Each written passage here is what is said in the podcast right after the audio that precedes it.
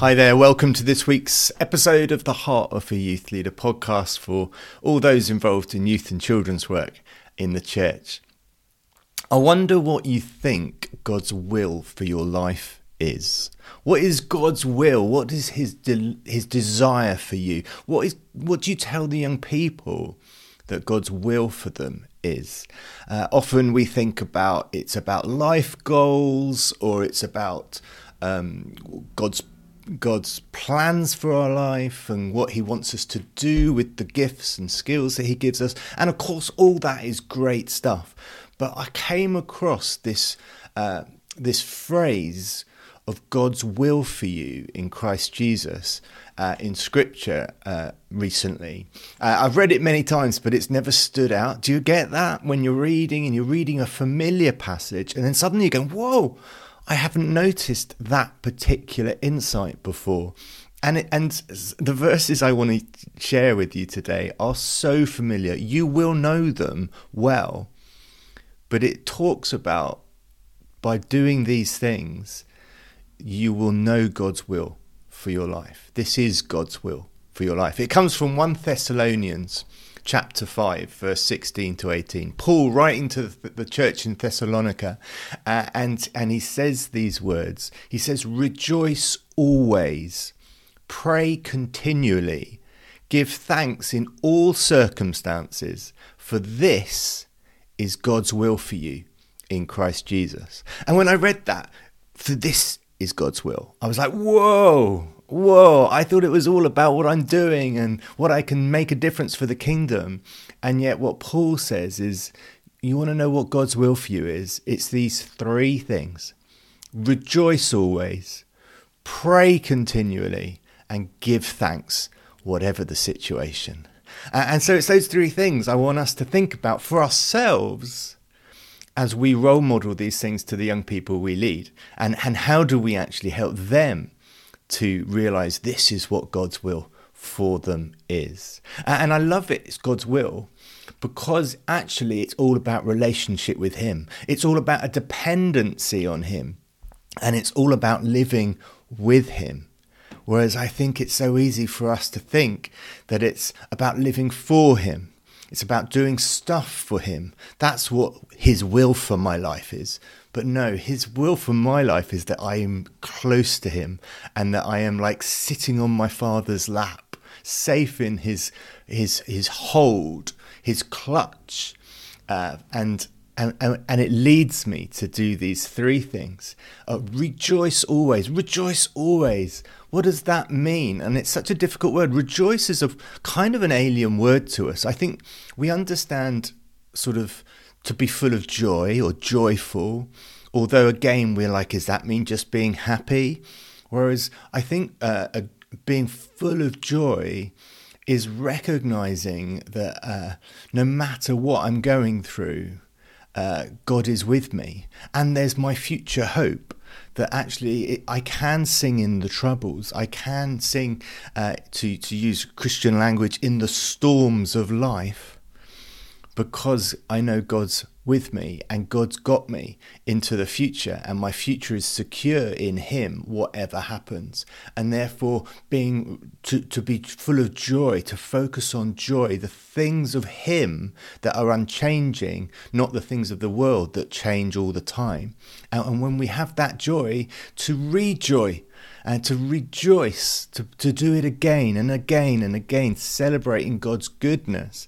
Uh, and we need to keep our eyes fixed on His goodness, not on the changing uh, waves of our happiness depending on our life circumstances. So rejoice always. What a what a what a challenging two words uh, in scripture seems so easy rejoice always oh yeah yeah that's fine oh no but what about when life's difficult what about when i can't pay the bills what about when people are uh, uh, are talking badly about me behind my back? What about when I, you know, for young people when they're getting bullied at school or when they're just really not, they're failing at their exams? Or how do you rejoice always? Well, it's because it's you put your eyes on Jesus. You don't put your eyes on the bullies. You don't put your eyes on the exams.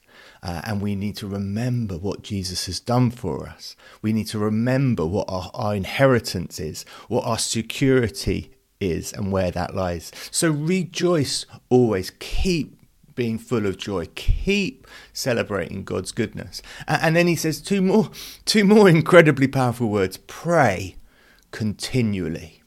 And it's like, whoa. As I said, when I shared this with my 14 year old son, and he was like, what else are we supposed to do? How do we, how do we fit everything else in? And the best uh, comparison I thought was to our breathing, that hopefully you are breathing continually. Even while we sleep, we are breathing. And and we and can we link our praying with our breathing? That as natural as it is to breathe, it is as natural to pray. Find it fascinating that with a lot of the um, the uh, ideas around uh, meditation in a secular context and yoga and all the mindfulness uh, apps and uh, techniques that are given, they all start with focus on your breathing because your breathing reminds you that you're living. Uh, and I'm thinking, well, you know, that breath is the is the breath that God put into our bodies. Uh, and so as we as we every time we catch ourselves noticing our breath or breathing, let's make sure we're praying. Uh, and you know, when someone sneezes, uh, there's that kind of superstitious thing that people say of bless you. Well, that goes back to the, the, the, the Middle Ages when they thought that a sneeze was a sign of, of an evil spirit leaving someone. So they would say, blessings be upon you or bless you to, to protect you from the evil spirit. But actually, I think it's a great way of remembering to pray. When someone sneezes and you say bless you, actually pray for that person. Don't have to do it out loud, but just pray. Oh, yeah, it reminds me, I need to pray for you. Uh, I've often. Uh, uh, you know, when you walk down the street and you see someone who reminds you of someone, it's like their doppelganger, and you think, "Oh, wow, that looks like," and, it, and then you realise it's not. But um, uh, I was once told, why don't maybe that's God prompting you to pray for your friend that it looks like, uh, and so I use that a lot. Uh, and it's trying to think of how, what kind of signs can we use whenever you see an ambulance go past. Let's be praying for for what's going on in that ambulance, for the for the the staff, the the, the medics, as well as the patients and the families, and you know, praying continually is just looking. It's it's going through the day to day with Jesus rather than for Jesus. So it doesn't have to be on our knees with our eyes shut for 24 hours every day, but it's in every moment I'm, I'm talking to God. In, in my head, there is this constant connection. How can we develop that for ourselves? Even when we're struggling, even when I don't know what to do, I'm going to pray. I'm going to go, Jesus, come. Jesus, show me what I do. Show me how I can live for you in this moment and then give thanks in all circumstances. Whatever the situation, whatever's good, no matter how good it is or how bad it is, give thanks. And it's remembering that, that we have many blessings, even when life's difficult.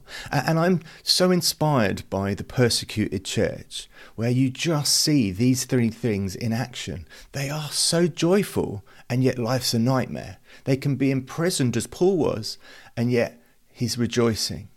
Uh, he's praying and the persecuted church continue to give thanks to God because He does pour out abundant blessings. He doesn't promise to take away the difficult things because actually He knows that it's in the difficult things and the trials that we grow in our relationship with Him and our dependency on Him. He, prom- he doesn't promise to make our life lovely and smooth and comfortable. He promises to be with us through the storms, through the challenges, through the trials, because that's where we grow in patience and perseverance and become more useful for the kingdom. That's God's will for my life. And it's God's will for your life and the lives of the young people that you lead. So focus on those three things rejoice always, pray continually, and in all situations give thanks to God, for this is His will for us in Christ Jesus. Go for it.